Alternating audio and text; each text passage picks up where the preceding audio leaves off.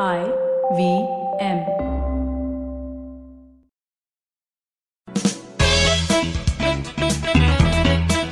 Welcome to Audio Gyan with Kedar Nimkar, a podcast that documents insightful conversations with Indian designers, artists, musicians, writers, thinkers, and creatives of all types. Catch us on iTunes or visit audiogyan.com for more Gyan sessions. Here's your host, Kedar Nimkar. Today I have Professor Dhimant Panchal with us on AudioGyan. He graduated from NID Ahmedabad in 1980. With career spanning around four decades, Dhimant sir has worked in all possible fields of design, from industrial design, product design, exhibition to education. Professor Dhimant Panchal is the key driving force at Maharashtra Institute of Technology, Institute of Design, Pune. And today we are here to know what it takes to bring design into the living room conversations and his thoughts and ideas about education, design education in general. So thank you, Dhimant sir, for giving us your time.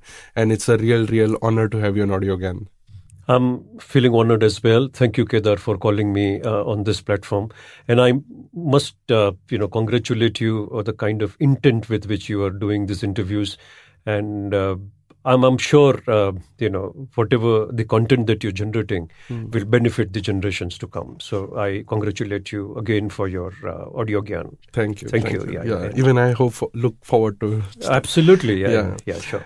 Um, so, sir, I wanted to uh, start off by first, if you can paint us a picture of like design education in India, um, and to paint that, if you can refer to other disciplines, uh, how uh, deeply they are penetrated into the market as opposed to design, Hmm. how adolescent or how nascent is it, or how deep rooted is it? Mhm. Whatever your general observations, Yes. because you've been in the education space for quite some time. So, Sure.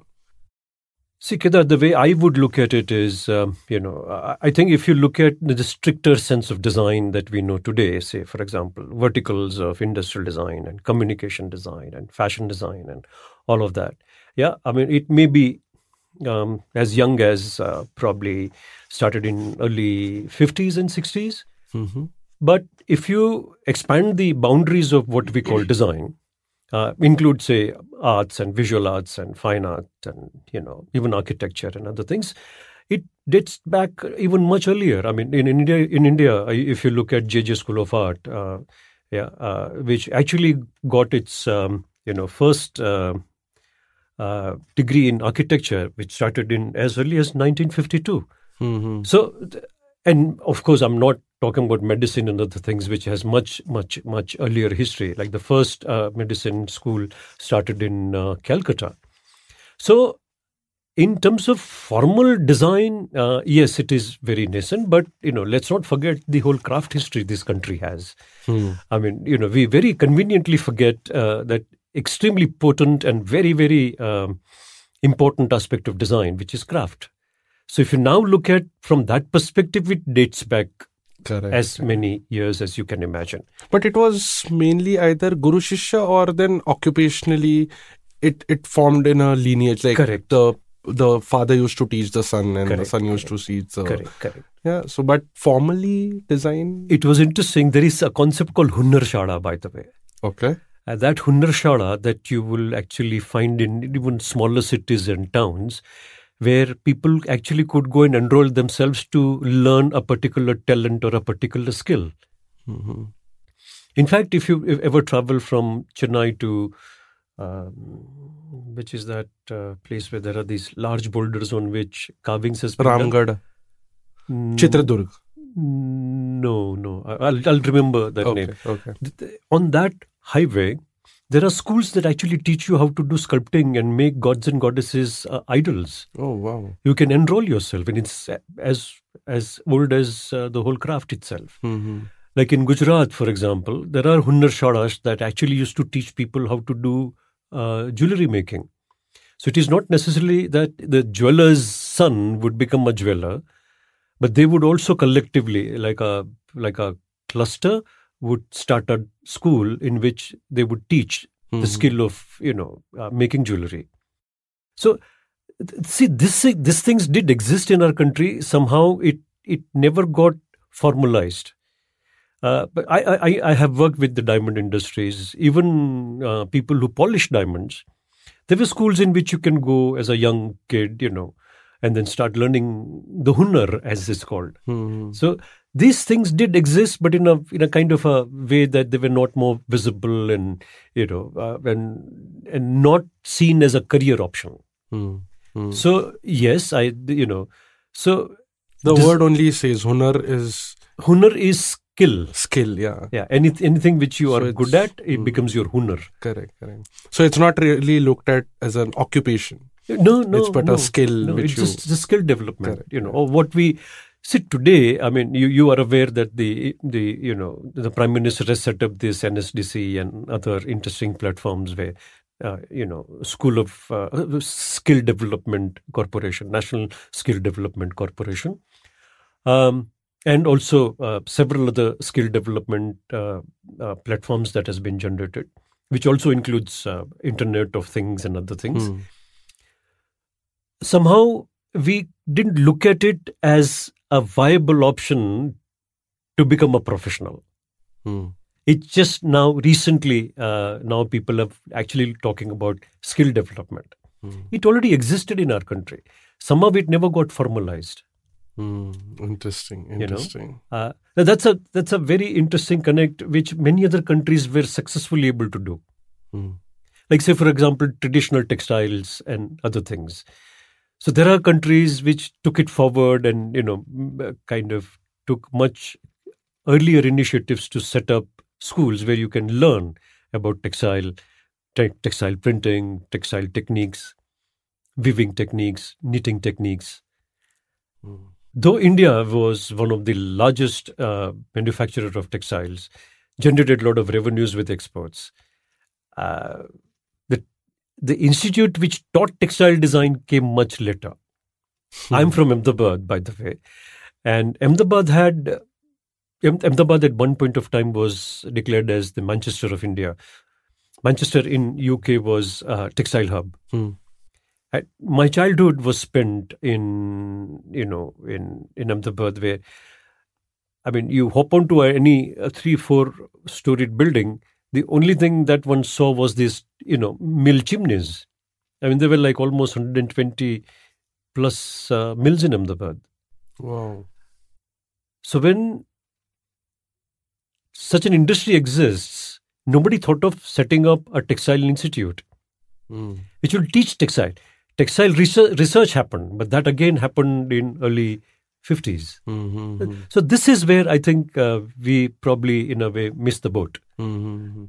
I don't know whether this is slightly a historical angle or maybe a more um, in depth historian would be able to tell us. But from what I understand, what you're saying is that there has been a lot of crafts and design centric material happening within our society on a day to day basis, right? Even bamboo craft Yeah, uh, and textile and all other things, based right? crafts. Yeah. So we never really wanted a special institute to go and learn that. Is that uh, a correct articulation? there you go. And because once you set up an institute, it it would become only, you know, it would only be kind of serving one kind of industry.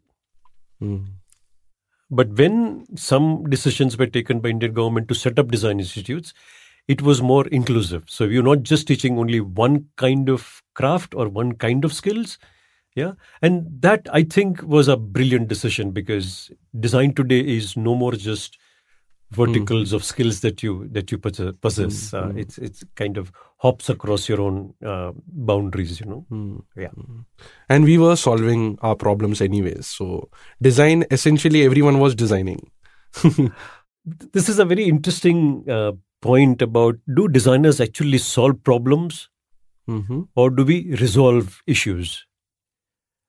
Uh, from that perspective, uh, you know, I think yes, in in some cases we do solve problems, yeah, but maybe in the bargain we create New set of other problems. Mm. You know, uh, now if I if I take this uh, you know argument little forward, um, say for example, when a hardcore uh, aircraft engine uh, developers or you know jet propulsion experts actually, in a way, in true sense of the word, solve problems.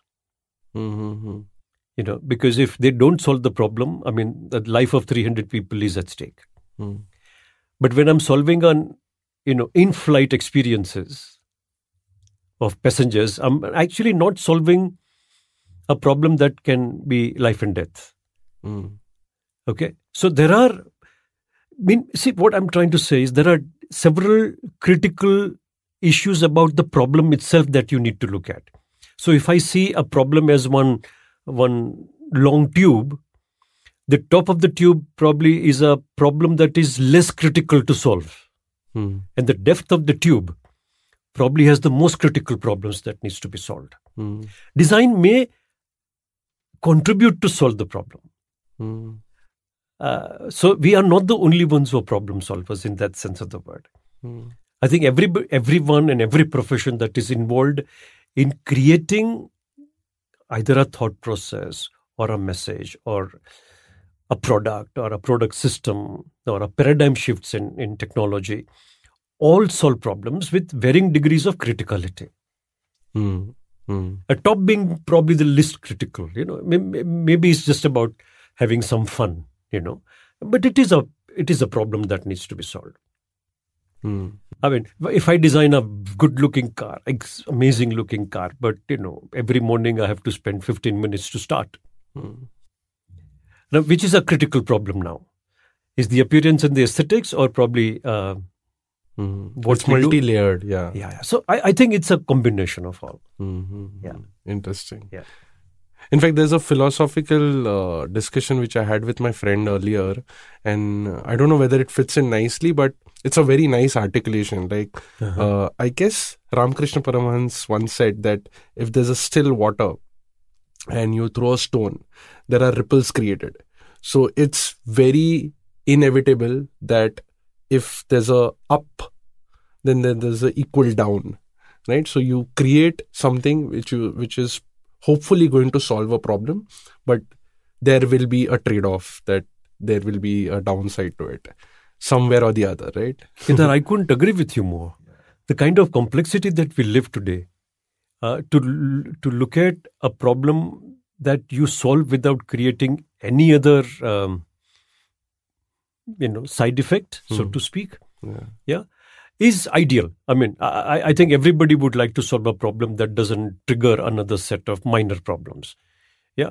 I mean, I, I, I remember when, um, you know, um, uh, some interesting technology came in, everybody went gaga over it. And today, if you ask the so called uh, the millennials, mi- millennials, they don't even know about the technology. Mm. Yeah, and today everybody's talking about IoT. I'm, I'm, I'm, very sure uh, 20 years from now, or maybe even five years from now, it probably would be uh, saying, you know, what is it? I mean, Yeah. it, it probably would sound very, very old. Mm. So yes, I think there are, um, you know, there are there are amazing um, uh, parallels that you can draw between solving a problem and creating a problem. Mhm. Interesting. Uh, so, in one of your articles online, uh, you mentioned design education makes student become uh, responsible citizens. So, if you can elaborate more on that, uh, what did you mean? What was the context? And Yeah. Sure. See, um, designers by their nature of work, yeah, the kind of design problems that we're trying to solve, uh, I think we need to understand various aspects of users, markets, the economics therein, social patterns, and many other things get attached to design problem solving. Hmm. The fact that design integrates itself with, um, you know, many other established professions uh, just to name a few, uh, and this is not the whole list medical and medical science, uh, medical and medicine sciences, engineering, social sciences, technology, visual arts, performing arts, etc. So, designers do tend to develop a better understanding of the environment that we live in, users live in, Mm. correct? The, Mm. the environment in general. And if you're not responsive to that environment, yeah, you may not be able to justify your design intent and the solution which is meant for that environment. Mm. So designers do tend to kind of borrow a lot of things from everywhere Through observations. Yeah. through I, very very very conscious interactions sometimes you know doing uh, what we call user research market research you know uh, competition uh, scenario research all this gives you a certain sense of uh, clarity about what is this world that you're trying to solve a problem for Mm. now the moment i have these triggers coming in or these uh, checkpoints coming in you automatically would become more responsive Mm. You know. So say for example i'm, I'm sure if somebody is solving a, a, a problem of you know how to make a, a car extremely safe. Now when i say extremely safe now when you talk about safety in cars extremely needs to be defined. Mm. I mean, when we say extremely safe, I mean, are we saying that even if I'm traveling at 250 kmph, uh, and if I ram into a, a vertical uh, metal wall, uh, I should be safe? Mm. Correct? Now, from that perspective, I know I can make a car, but then it'll be very expensive, very heavy, uh, you know, difficult to maintain, and so on and so forth. So, this entire outlook towards understanding what is happening around me makes me more responsible Mm. uh, in that sense. Uh, or you know, or if I can say that knowing the constraints which you're working in, does that also make more responsive? that is, of course, yes. But then you see, the, the other point that I want to kind of add is, um, you know, if you're not responsive to the environment, you may not be able to justify, as I said earlier, your design intent. Mm. Okay. Uh, in today's context, a designer has to be technologically and socially very sensitive. Mm. Yeah. Uh, to be able to offer solutions that work without any major uh, uh, negative effects or difficulties. Mm. So you see, desi- desi- designer's role is more of an integrator, uh, you know, of all disciplines put together. Mm. That's why typically design doesn't have a very well-defined textual Boundary. books, Mm. and of course uh, boundaries. You know, the, the the the area within which you can, you know, it confines you to only work on certain areas. Mm. I mean, say for example, if you're trying to solve a problem of old age homes, or you you've been asked to design a old age home, you just don't reduce it to architecture and nice looking rooms in which old people can live. I think the first res- response to designer, whoever is designing that, is saying, why do people ask their old parents to go away from their own homes? Now, Okay. this, I mean, just a small example. This is what I meant by makes you more responsible. The moment you are designing something like this, you automatically would tend to relate within your own world. Mm. am I being fair or whatever to my own parents, you know? Correct. So There's this, more psychological part to it. Also. it's back and forth. Mm. When I solve a problem, I actually empathize with that problem. So this back and forth makes us more and more responsible, is what I really meant. Um, you see, the other one is, you know, without being responsible, you will probably, um, this is an assumption, you'll probably generate a new design solution or an idea which in the long run may not really work. Mm. Meaning you've just solved a problem here and now, uh, and that's about it, you know, and you- got paid for it. But a solution that's that's more long lasting. Mm. You have to see it through. Yes, ideal solution. Mm. Okay, so this is what uh, you know. We, we so in a way, we or, we, or should I put it this way that when you are trying to solve a problem, uh, because of the given constraints, uh, it, it will resonate with my profession. We build MVPs, right? Minimum viable, viable products. product. Yeah, And then you go deeper into solving and then like refining the product as you go along. So it's not just one attempt you make and the problem is solved, right? You keep going deeper and deeper into the problem statement and trying to explore or discover new facets as to how we can make life simple or this now I- I'll go back to the analogy that I give you was that pipe. Hmm. So you keep going deeper into that pipe of problem. Hmm. And when you hit the bottom, that's where you actually look at the criticality that you need to solve. The journey, in my opinion, is very essential. That's why even in my lot of transactions with my client, uh, my students, the people that I work with, I always say that what, how critical is this problem to be solved? Mm. Is it just for m- more sales? Do you want to me to do something, or is it something else? So, I, I mean, to use a slightly more cliched term, uh, am I designing it for market, or am I designing it actually for the user? Mhm. So, this is what I meant by being responsible. Mhm. Uh, Because designers solve all kinds of problems, you know, and I'm sure people who you have interviewed earlier must have designed, uh, you know, for markets, only for sales, only to increase the profits, and also some projects they've done which actually touches people Correct. in the true sense of the word. And you, you're actually talking to a, a man or a person or a user, and not just for sales and you know Correct. those 45 degree sales charts that we normally see.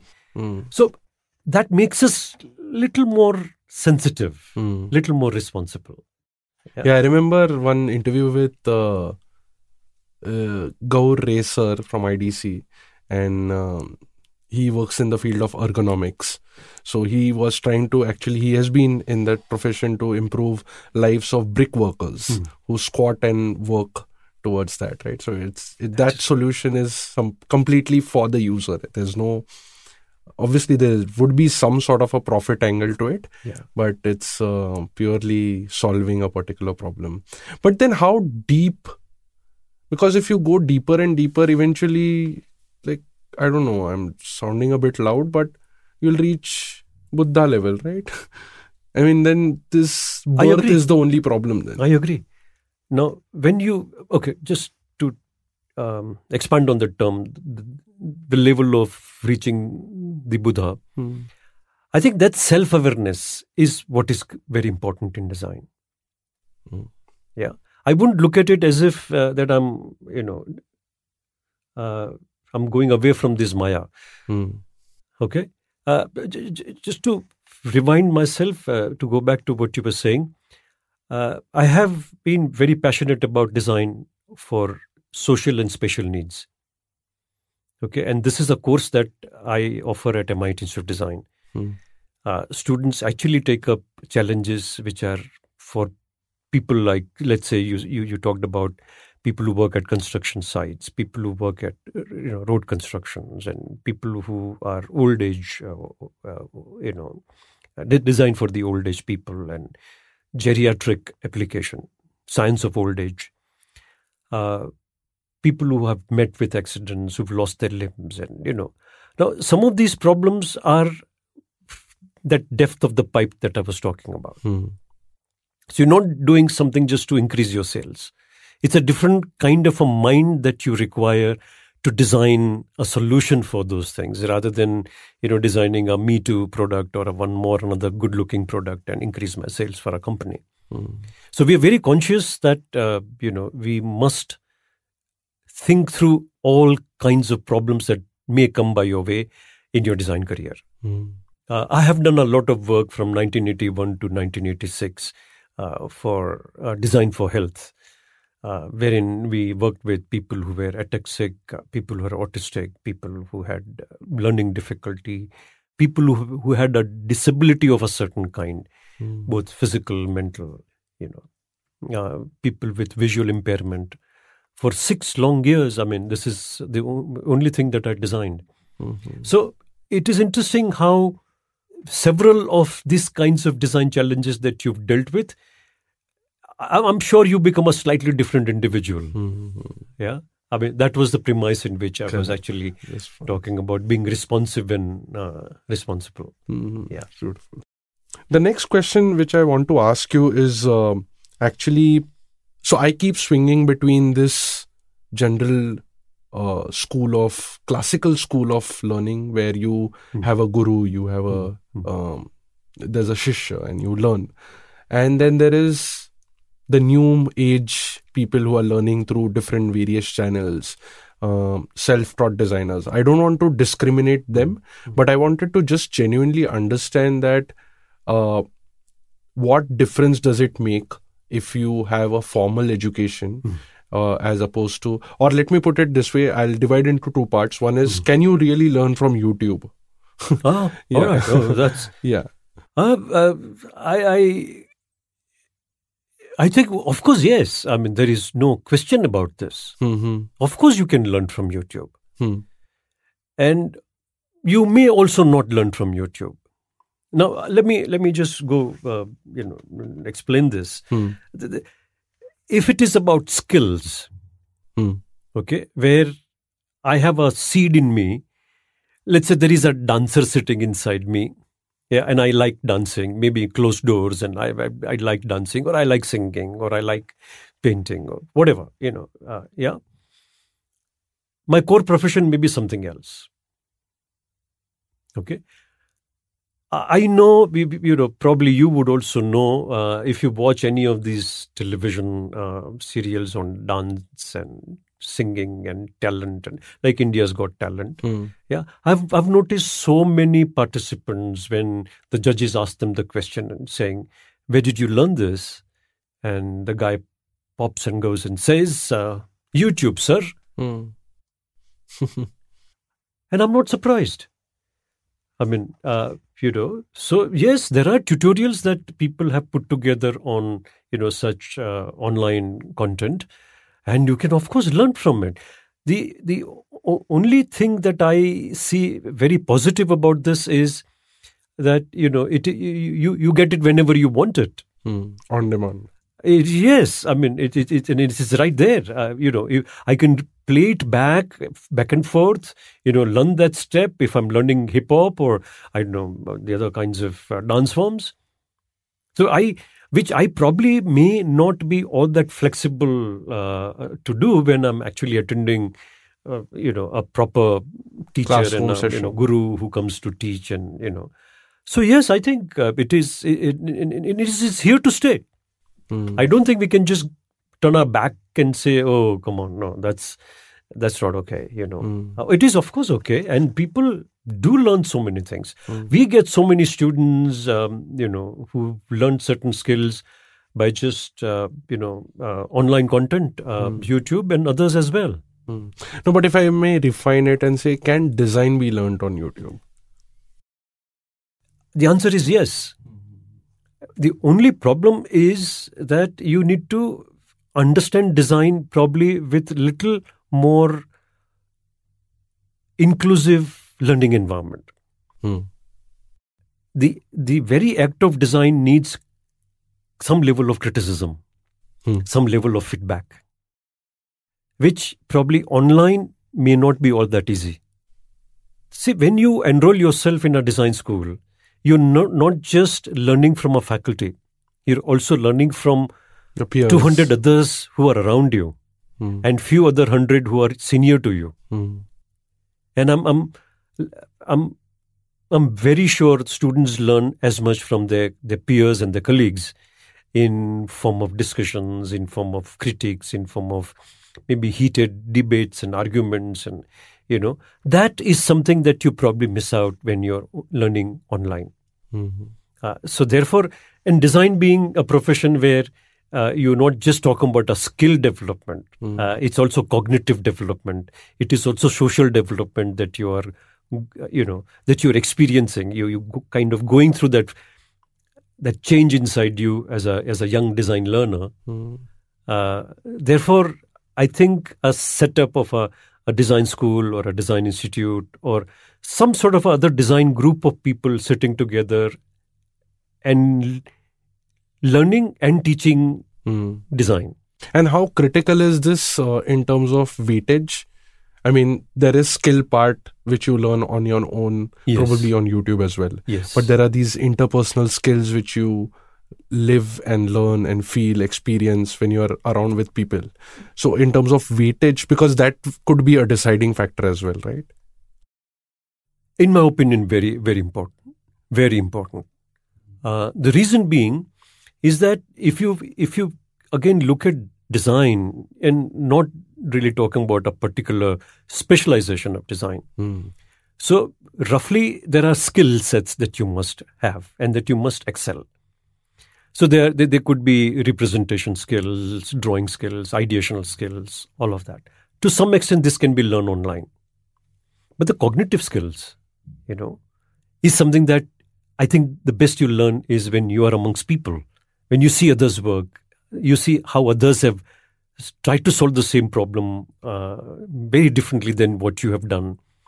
I think that cognitive give and take is something that can only happen when you're offline. And the third part is, um, you know, to be able to find your own location. I mean, where are you among so many minds that you're co-learning with? Correct. I'm, I'm not saying comparison. Hmm. I'm saying your own abilities uh, to look at and define the very problem. I mean, how do I define my problem? Will lead me to a set of another solution. If I define it differently, it'll probably lead me to another solution.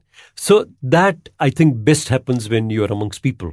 Hmm. Interesting. That's why this whole new um, method of co-creating, co-learning has been now bouncing back, and then you know online is taking probably a back seat. You know, so yes, YouTube.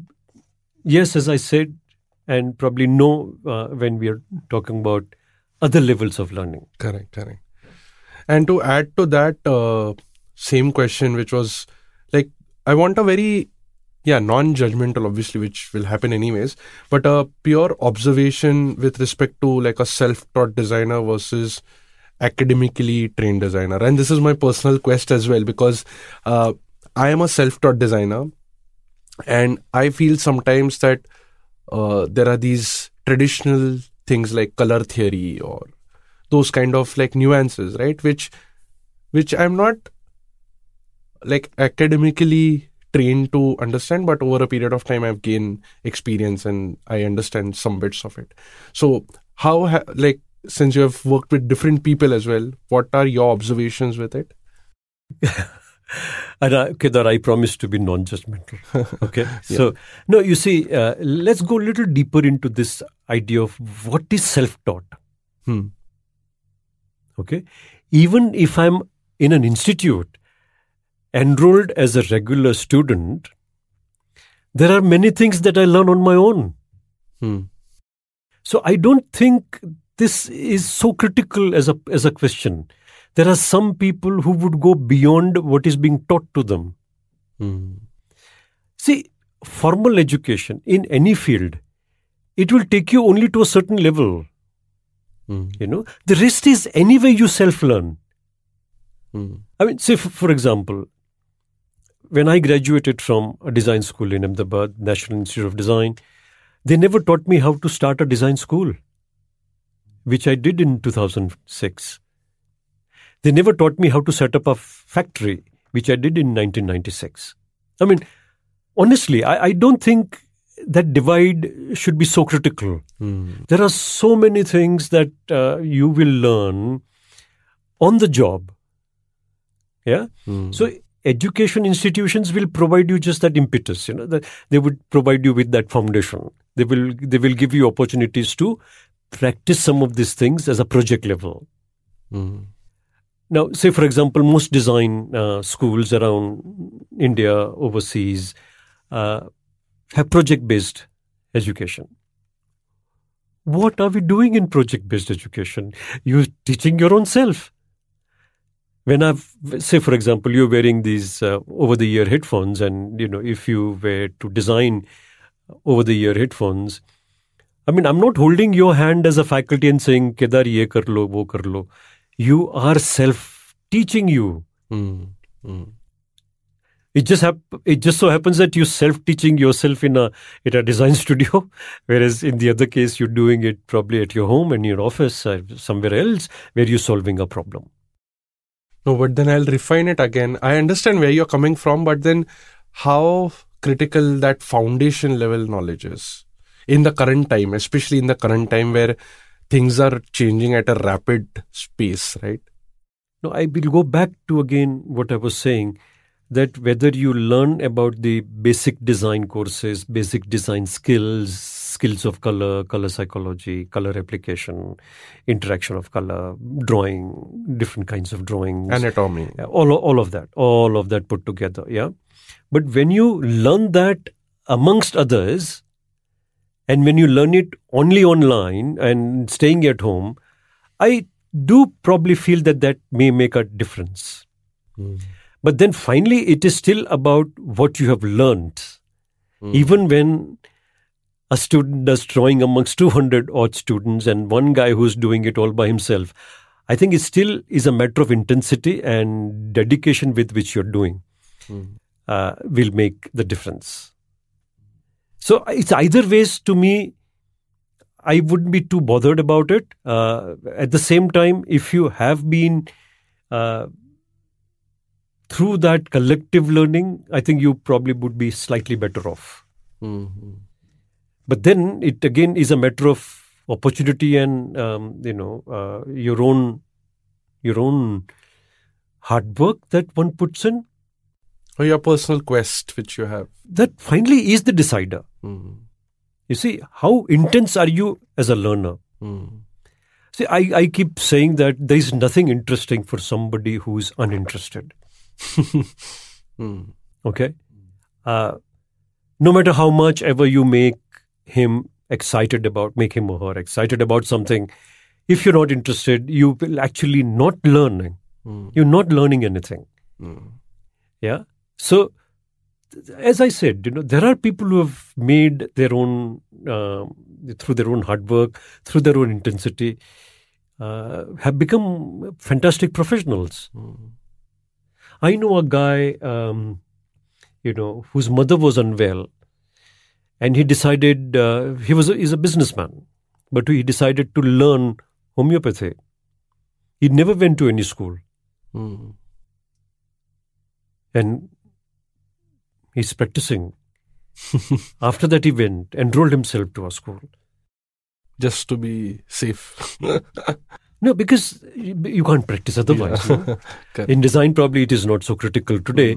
Uh, unlike probably in architecture, you know that you can't design a building uh, minus uh, the degree in architecture. You can't sign on the municipal drawings. Uh, you need to be a you know certified Authorized, yeah. architect. Yes, from that perspective, yes. But otherwise, in terms of uh, ability to learn, I think uh, finally the intensity is the decider. On a funny note, I, I don't know how like uh, connected it is, but I had some time back I had read one funny uh, line which says that teaching is like dieting, right?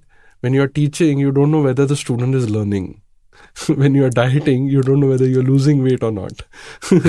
so so it all depends on actually Yeah, yeah, yeah. the the student. It's a difficult uh, thing to do, believe me. yeah. Yeah. Uh, I, I, I have a very simple um, understanding of teaching. In fact, you're making a student learn, you actually can't teach. You can only make somebody learn. And there are different ways to make somebody learn. You know, uh, you, you share, you opine, you, you, you give a critical feedback, you create a scenario. Yeah. Now, that is not necessarily teaching. It's only sharing. Correct. And uh, you see, when you share as a design faculty or a design mentor, you actually, in, in turn, also become a ghost designer for the student. Because every problem that I'm giving a feedback on, I also need to understand that problem. Hmm. And if I can't understand the problem, I probably will not be able to give a constructive feedback to the learner. Hmm. So that way, you know, being a an design academician, I think it works amazingly because you learn constantly. Hmm. I mean, I can already see the level of projects that uh, you know. I started teaching from 1981 onwards, and the kind of design projects that the students do today is way different than what was being done in early 80s and 90s. So for me, that's that's a learning curve. I mean, I am I got to be blind not to see that difference. You know, the, the, in fact, it's a paradigm shift. So a lot of students want to work with technology. They want to productize technology, productize technology to create uh, amazing products. Yeah, whereas um, if I'm not with them, I can't share with them then. So I also have to be on my toe. Yeah. That way, a lot of people think, you know, being a faculty is an easy job, so just go, uh, you know, say something to the student. No, it doesn't work. And the young learners are far, far demanding. No, in fact, in my uh, my perspective, at least, the topmost responsibility is probably parents, and the second topmost is a faculty, Faculty, a teacher. yeah, yeah, I mean, yeah. yeah. and obviously there could this purely like art of teaching demands a separate Audio Gyan session, which we'll probably know. later on. Um, so, sir, last two questions. Uh, Yes. What what are the key attributes uh, to be found in oneself to get into the world of design? Because you're dealing with students, so I'm I'm sure this. Yeah, must be a common question. Yeah, yeah, yeah. uh, sure, sure, sure. that should I get into it? What is it that? Uh, yes, one there is an internal drive. yeah, One there is peer pressure yeah, yeah. but not to swayed away by those things and really understand that am I meant for this profession? Yeah, yeah. So, what could be those key cat- attributes or characteristics? See, in my opinion, one of the foremost attribute or the characteristics or the key uh, aspect of you to be able to become a designer is openness to learn. I think you probably will not become a very sensitive designer if you say, no, that's not what I want to learn. I, I want to learn what I'm good at. I, I don't want to make attempts in doing something which I'm not good at. So, openness to learn, openness to absorb, openness to listen to people, openness to to appreciate an opinion. Yeah, I think that in every aspect of the word openness, socially open, you know, uh, hear out somebody's uh, uh, argument, somebody's point of view. In that sense, I think, uh, you know, that's the most primary uh, quality that a designer must have. Uh, and secondly, uh, yes, of course, uh, you know, the sense of curiosity uh, and keen, very keen sense of observation. Uh, we, we we say that you know one of the most important ability of a designer is of course everything that we talked about earlier you know be able to draw be able to visualize be able to do this be able to do that Those be able to give skills, solution yeah. yeah the, all the archetypes yeah to me the one of the most important attribute of a designer is to even identify a relevant problem hmm. in the environment, in the society, that needs to be solved by using design thinking and design processes. So that is to me also very important uh, key attribute that be able to even find problem which nobody has seen it as a problem or seen it as a situation that needs to be addressed.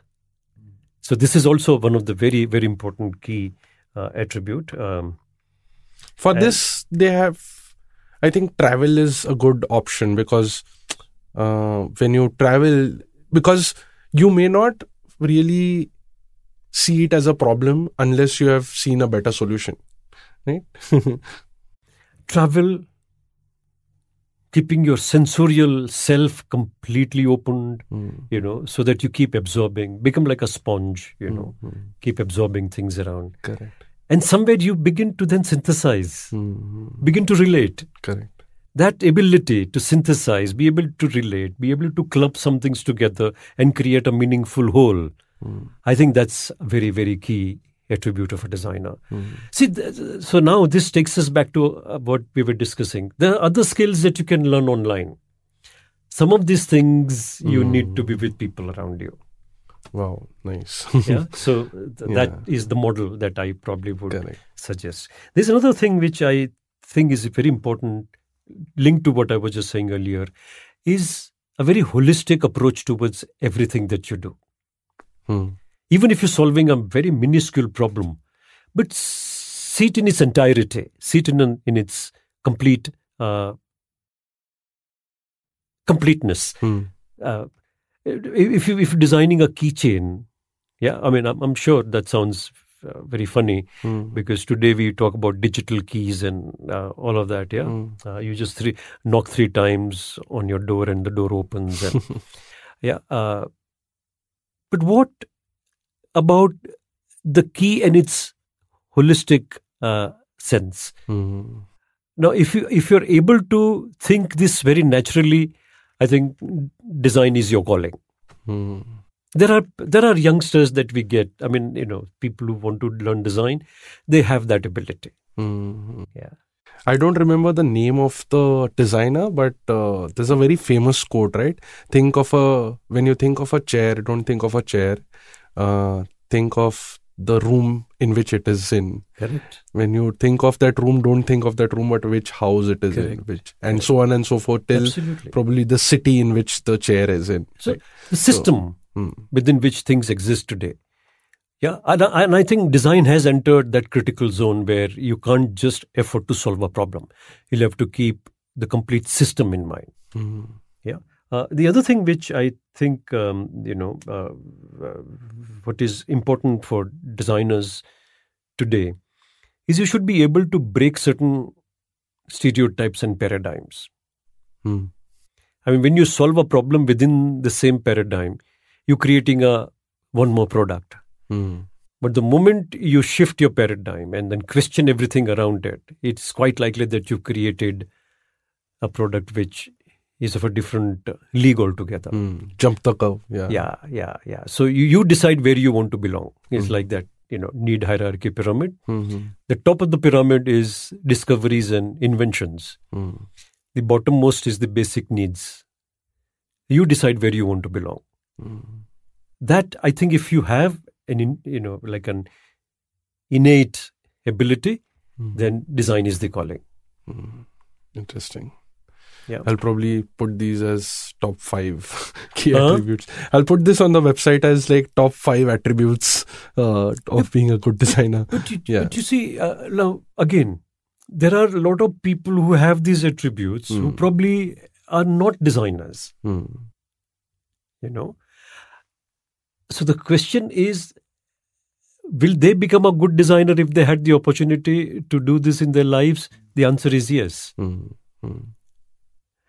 But with the same attributes, if he can also become a very successful businessman or a lawyer or a doctor. I know a doctor uh, who was my my my thesis guide, uh, co-guide, uh, uh, Dr. Tejas Nayak. He's a pediatric surgeon. And last two years back, I got his phone number from some friends around in Ahmedabad, and I gave him a call. And I said, "Uh, Dr. Nayak, uh, do you remember me? My name is Dhimant. You, in you know 1980, uh, 79, you you were my guide for my graduation project. So he says, of course I know you, Dhimant, and you know how are you doing? This and that. So I asked him. I said, Dr. Nayak, what are you doing?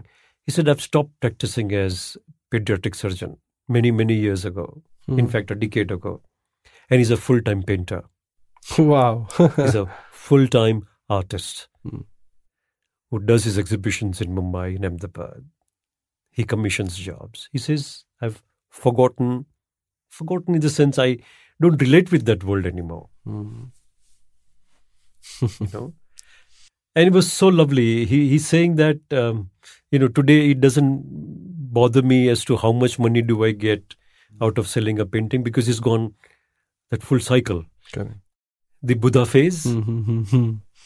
Correct. Yeah. correct. So th- this, I think, is very important attribute. Um keep rediscovering yourself. Mm. You know, uh, uh, and if that happens, you will also uh, probably be able to make things which people would love to use. Mm. You know, enduring experiences in that sense. Correct. Yeah. correct. Yeah. Okay. Uh, cool. Uh, so, Dhimant sir, I want to just conclude with uh, one last question. Hmm. Um, and this is again given your education. Okay. J- just before you proceed, uh, Kedar, just want to conclude with one last uh, point about attributes. Uh-huh. is one attribute which I think is also very important is ability to comprehend complex layers of problem. Mm. because problem is not just one entity you know the problem has layers in it Mm. okay so if you are able to understand th- that complexity of the problem itself i think it's an important attribute uh, that uh, you must have Mhm. Yeah. Wow, that's nicely put. yeah Um, sir, I would like to conclude with one last question. Like, what's your long-term vision about design education in India? Um, and this could be. It's very tough to, in the current time, at least, to visualize or envision 50 years out. But Mhm. if we can just, uh, okay yeah, share your yeah, vision. Sure, sure. My, my gut feeling is uh, maybe I'm I'm not fully uh, uh, experienced enough to say this, uh, but i do see that these traditional verticals of design, Hmm. product design and graphic design and you know exhibition design, uh, furniture design, interior design, whatever, yeah, is probably going to break down. These walls will disappear for sure. That is something which I'm I'm very confident about Hmm. uh, because technology is is becoming a great and a grand leveler. Uh, I mean, there are so many things which are just knocking the door around the corner, yeah, peeping in. AI is is being questioned. You know, people are feeling threatened. You know, uh, so yes, I, I I- think you know uh, today product design is just no more uh, a hard product which some technology inside and some wires going in and coming out and few switches that you press. Uh, from that perspective, uh, design is going to expand. For instance, I mean, there are so many of our graduates who are working in uh, digital space, uh, working with insurance companies, and they actually go through the same design process, which a typical product designers would go through. And at the end, they're also calling their solution as product Hmm. it's a soft product, but nonetheless, it's a product. It is already started. I mean, we already are uh, uh, in touch with few industries, and they're coming back to us and saying, "Well, you know, we are not hard product guys; we are soft product guys. Hmm. So, do you have people who can actually understand us?" UX is another great leveler. Yeah. So. Hmm. I do see that it eventually probably would break down, but your core design skills probably would remain the same. Hmm. Your ability to look at things in entirety and everything that we just talked about earlier, Hmm. that can't go. It's like mathematics, right? I mean, no matter how uh, uh, experimental the mathematics as a as a as a science or as a as a fundamental uh, uh, science, one plus one will probably remain two. Hmm. Hmm. Uh, yeah. Mm. So from that perspective, yes, your your your your cognitive uh, qualities will remain more or less the same. You're finally solving a problem in some way or the other. But So, is it safe to say that uh, this is what I am reading from your what you're saying that in the future designers will become generalist as opposed to specialist? in fact, Professor Kumar Vyas, who was my teacher and my guru, Hmm. always said that our specialization is because we are generalist. Mm-hmm. Yeah. Uh, yes, that's the way I also do see it. Mm-hmm. Because future challenges will probably be also wanting us to look at many other aspects which today we don't look at. Mm. Yeah. Maybe we are not even prepared for it. Uh, one of the example is say, uh, everybody talks about India having the largest population of young people in the country.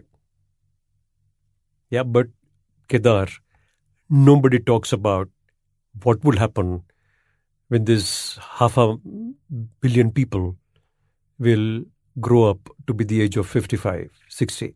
Hmm.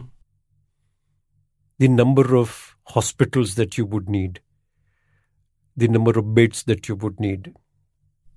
Nobody's even talking about it and being prepared for it from now onwards. Just as example, uh, you know, just to tell you that future problems will be of a very different kind. Mm. So you can't just say, okay, I, I will solve only a problem which relates to product design, you know. मुझे बता दो कि hospital bed कैसे करना है. But then hospital bed in 19, uh, 2040 will probably not look like the bed of today. It can't. You know, that I think is what we need to also as design educators and design thinkers need to understand. Beautiful. Yeah.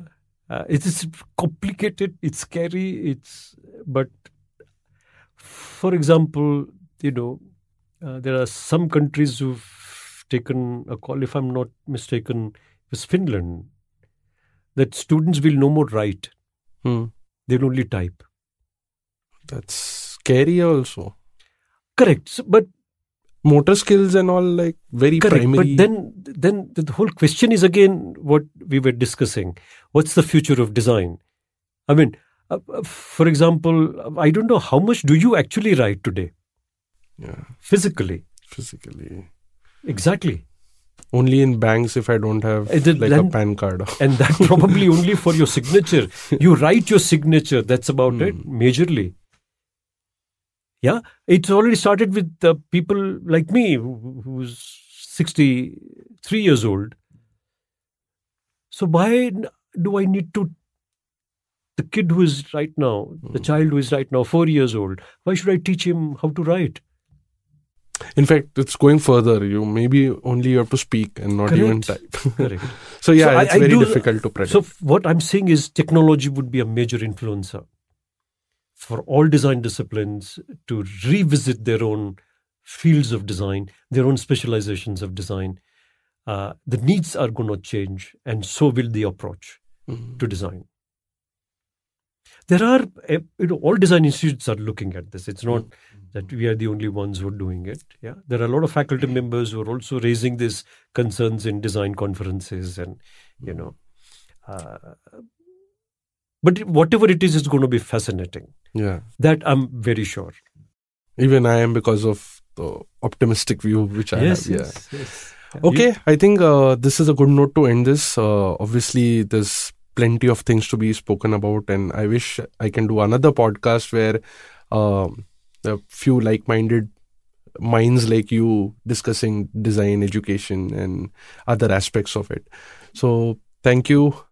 Uh, before we conclude, uh, this was something which I wanted to suggest. Mhm. That could we actually have uh, a kind of a roundtable discussion Yeah, on topics that probably not directly related to design, but you know, still has some bearing over design, hmm design practice, design education, ethics of design. yeah, Yeah, Definitely, something which is much softer, but probably also more critical. Mm. I would be happy to uh, to to organize. You know, can offer you my own infrastructure if in case you want it.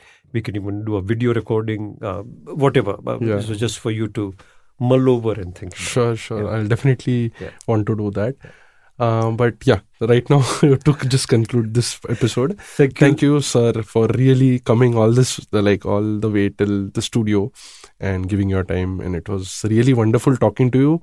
A lot of things to ponder upon, a lot of food for thought here, and uh, definitely it helps uh, budding designers and people like me also to reevaluate or introspect about where we are heading as designers. Thank you so much, Kedar, for even inviting me here. Yeah. And, uh, you know, uh, I, I think more views coming in, more people sharing their experiences definitely would uh, create a very amazing knowledge of what design and the kind of design philosophy people follow in India. See, very often I think uh, f- most people think that design comes from the other countries to India. Uh, which I don't think is entirely true. Maybe in few cases, yes, but you know, design has a very different uh, meaning, a different ethos uh, when it comes to Indian design. So, thank you very much for inviting me, Yeah, it was and my hope pleasure. to hope to uh, engage with you once again. Sure. Uh, thank you so much. Thank you. That's it. And that's it from today's Gyan session. Catch us on iTunes, Saavn, Stitcher, or any podcasting app you use. Do rate us on iTunes and follow us on Twitter, Facebook, and Instagram.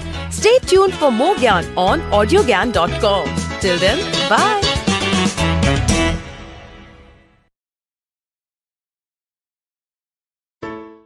Hello! It's been a great week on the IVM Podcast Network. On This Round is On Me, Gauri is joined by Shweta Nanda. They talk about the financial independence and how it is to be a woman entrepreneur. On Anish Thing, Anish welcomes ultra marathon runner Shivani Gharat. Shivani shares her journey of how she ran her first marathon, the mindset of a runner, and what it actually takes to run a full marathon. On Cock and Bull, Cyrus, Naveen, Akash, and Shreyas talk about the Korean band BTS serving in the military and its repercussions. On Think Fast, Varun and Suchita discuss Wingreens and their latest acquisitions and about the Indian sexual wellness market. And on Shunyawan, Sheila Datya is joined by Dinika Bhatia, CEO and founder of Nutty Gritties. They talk about coming from a business family and Dinika's journey in creating healthy and guilt-free snacking. Once again, don't forget to visit our merch store on ivmpodcast.com. We have some exciting new merch out there for you. Also, do follow us on social media. We are IVM Podcasts on Twitter, Facebook, Instagram, and LinkedIn. And do remember to spread the word about these shows and any other shows you might be listening to. Appreciate them, rate them, and review them wherever you are listening to them. You can also check out all our other shows on youtube.com slash IVM Podcasts. And finally, we would like to thank our sponsors this week. Volvo XC40 Recharge, Bumble, Heads Up for Tails, Kotak Privy League Program, and HDFC Mutual Fund. Thanks, guys. Without you, this would not be possible. Do you often find yourself surrounded by conversations about Web3, blockchain, NFTs, DAOs? What are these terms and how do they affect our future on the internet? So many questions, but don't worry, we've got answers to all your questions. Hi, I'm Eklavya Bhattacharya, and on our show Future Proofing, we try to decode the impact of these future technologies on various industries with experts and tech enthusiasts. Tune into new episodes coming out every Thursday on the IVM Podcast app and the website, or wherever you get your podcasts from.